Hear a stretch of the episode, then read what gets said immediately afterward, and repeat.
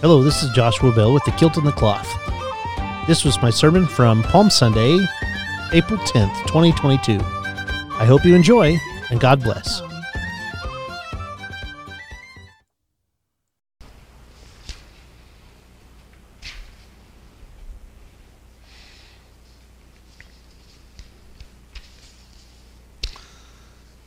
My scripture this morning is taken from the Gospel of Mark, chapter 11, verses 1 through 11. If you'd like to follow along in your pew Bibles, it's found on page 45 in the New Testament section. When they were approaching Jerusalem at Bethphage and Bethany, near the Mount of Olives, he sent two of his disciples and said to them, "Go into the village ahead of you, and immediately as you enter it, you will find tied there a colt that has never been ridden. Untie it and bring it. If anyone says to you, 'Why are you doing this?' just say this: 'The Lord needs it, and it will be send it back here immediately.'" They went away and found a colt tied near a door outside in the street. As they were untying it, some of the bystanders said to them, "Why are you doing this, untying this colt?" They told them what Jesus had said, and they allowed them to take it. Then they brought the colt to Jesus and then threw their cloaks on it, and he sat on it. Many people spread their cloaks on the road, and others spread leafy branches that they had cut in the fields.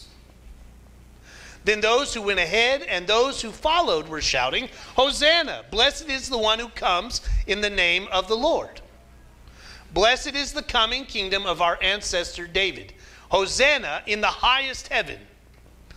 Then he entered Jerusalem and went into the temple, and when he had looked around at everything, as it was already late, he went out to Bethany with the 12. May God bless the reading of God's holy scripture. Amen.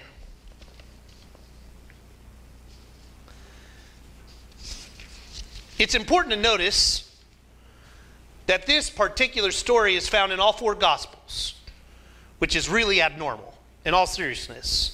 Most of the time you have Mark, and that Matthew and Luke copy from, and then John decides to summarize or add on to the stories from Matthew and Luke. So it's interesting for me because this story is in all four Gospels, but they're not the same story. For example, in the Gospel of Mark, there's palm branches, a crowd following him, and they proclaim him king as he's walking into Jerusalem. In Luke, there's no palm branches, but there's still a crowd coming as he's walking into town. Matthew has all kinds of stuff. Luke has even more detail into the story. And John honestly only spends 7 verses talking about it.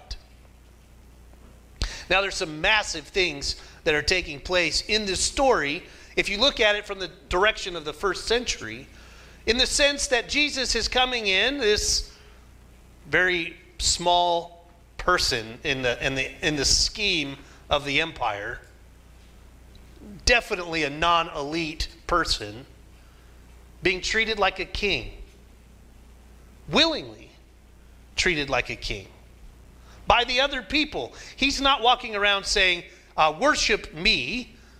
They're just doing it because they know there's something else happening here. You see this triumphal entry throughout history, especially when emperors would enter a town. The people were required to place their cloaks on the ground. The people were required to do all kinds of things by throwing flowers and pretty branches on the ground so that the emperor wouldn't even have to touch the dirt on the place that he ruled. That's literally what it says. So there's this weirdness to this story. It's important to remember that in 165 BC there's a revolt that has taken place with the Maccabees. And in that story that we hear, Judas Maccabeus walks into Jerusalem riding on a donkey after he has slaughtered the Syrian army with the jawbone of a donkey. And he is fulfilling the prophecy in his mind that you find in Zechariah chapter 9, verse 9. I had to say this over and over again in Sunday school so I wouldn't forget. And in that story, it says literally an animal that has never been ridden, and he will become riding on a donkey into the town as his triumphal entry. So here it is, Judas Maccabeus in 165, and here's Jesus in the 30s. It's a big deal, people. But you see, the difference here is that Jesus didn't come to create this type of triumphal entry. God's promise is given, and it's at least partially fulfilled in the establishing a new type of kingdom. Something that we struggle with still understanding of how this is supposed to work. When we talk about God's kingdom, we think of things that are like in earth, like, oh, does it look like the Roman Empire? No. Is what Jesus is creating the Roman Empire? No. He's creating something different, something that's never been seen before. Now, the Gospel of Mark writer would probably, and Matthew would imply that Jesus is going to be even bigger than the emperor. But this triumphal entry into Jerusalem, you know where the expectation jumps to this high moment, just like Judas Maccabeus' entry? Let's pause for just a second. Do you recall meeting somebody in your past that might have been like a world leader, somebody that really meant a lot to you, somebody that was like your actual hero? Do you remember what I'm talking about? Did you take your coat off and lay it down on the ground when they walked up next to you? Did you go find a palm branch or palm tree and lay it down? I mean, let's say we're in Oklahoma. So did you go take a branch off a pecan tree and go lay it down in front of him or her? I mean, it's a fascinating story because all of these people, they don't even think twice about it as he walks into this. And I think we could celebrate with the well-wishers and even participate in their joyous anticipation, except that we know what they don't. As Paul Harvey would have said, we know the rest of the story. We know that this moment is powerful. Everybody that's around is like, this is Jesus. He is going to save us. We're no longer going to be starving. For once, we're going to actually be able to be human beings and not treated like cattle. And we're going to praise him as he comes in as the king. Little did they know what was coming. We know the end of the story.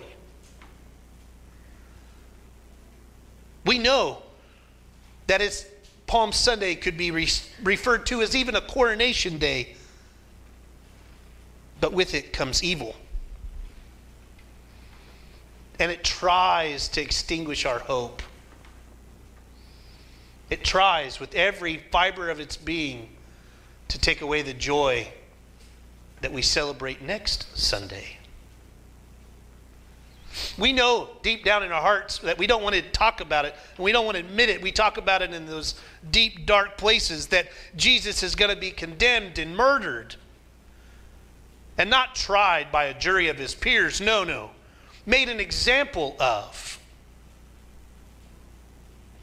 This is the hard part, church. God won't come to overpower us, or even override our human evil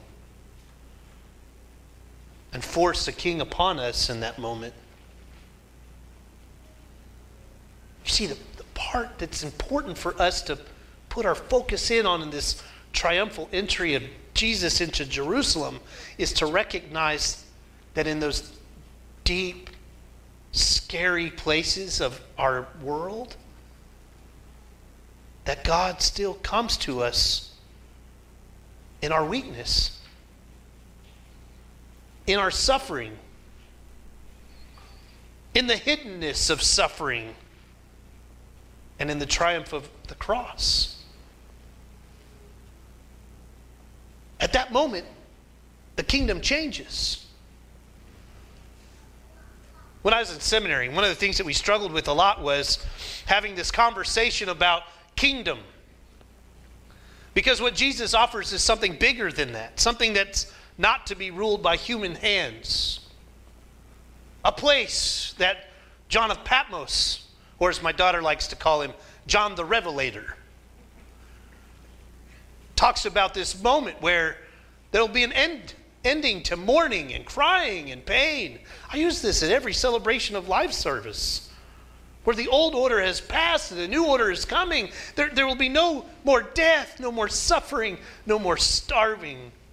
You see, that kingdom is awesome. And that's what Jesus establishes with his death and his resurrection. And you get the choice to be a part of that celebratory experience. Maybe for you it's waving palm branches. I don't know. Maybe it's you telling somebody about Jesus. Maybe it's just that moment of saying, you know what, God, today is hard. I don't want to celebrate. God, I need your help. And somewhere deep, deep in the deepest recesses of our mind, you feel the presence of God wash over you with a sense of comfort that no human thing can provide. That's the everlasting kingdom that Jesus is creating for each of us. That feeling, nothing can take that away. Nothing changes that. No one can create that. None of us can bring it. Only God can. And how do we do that? How do we know this? By the conversation and understanding of the resurrection of Christ.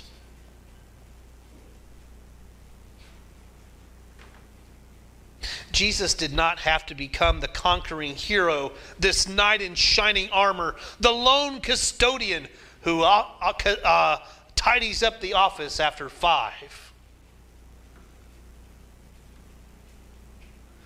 Jesus comes in and makes his triumphal entry into Jerusalem through triumph, past our understanding of humanity,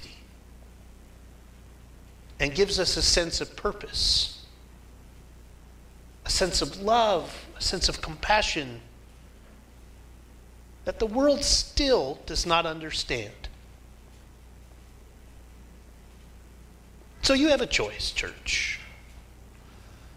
Are you here to celebrate the coming of the everlasting kingdom in the name of Jesus Christ, or not? In the name of the Father, the Son, and the Holy Spirit. Amen.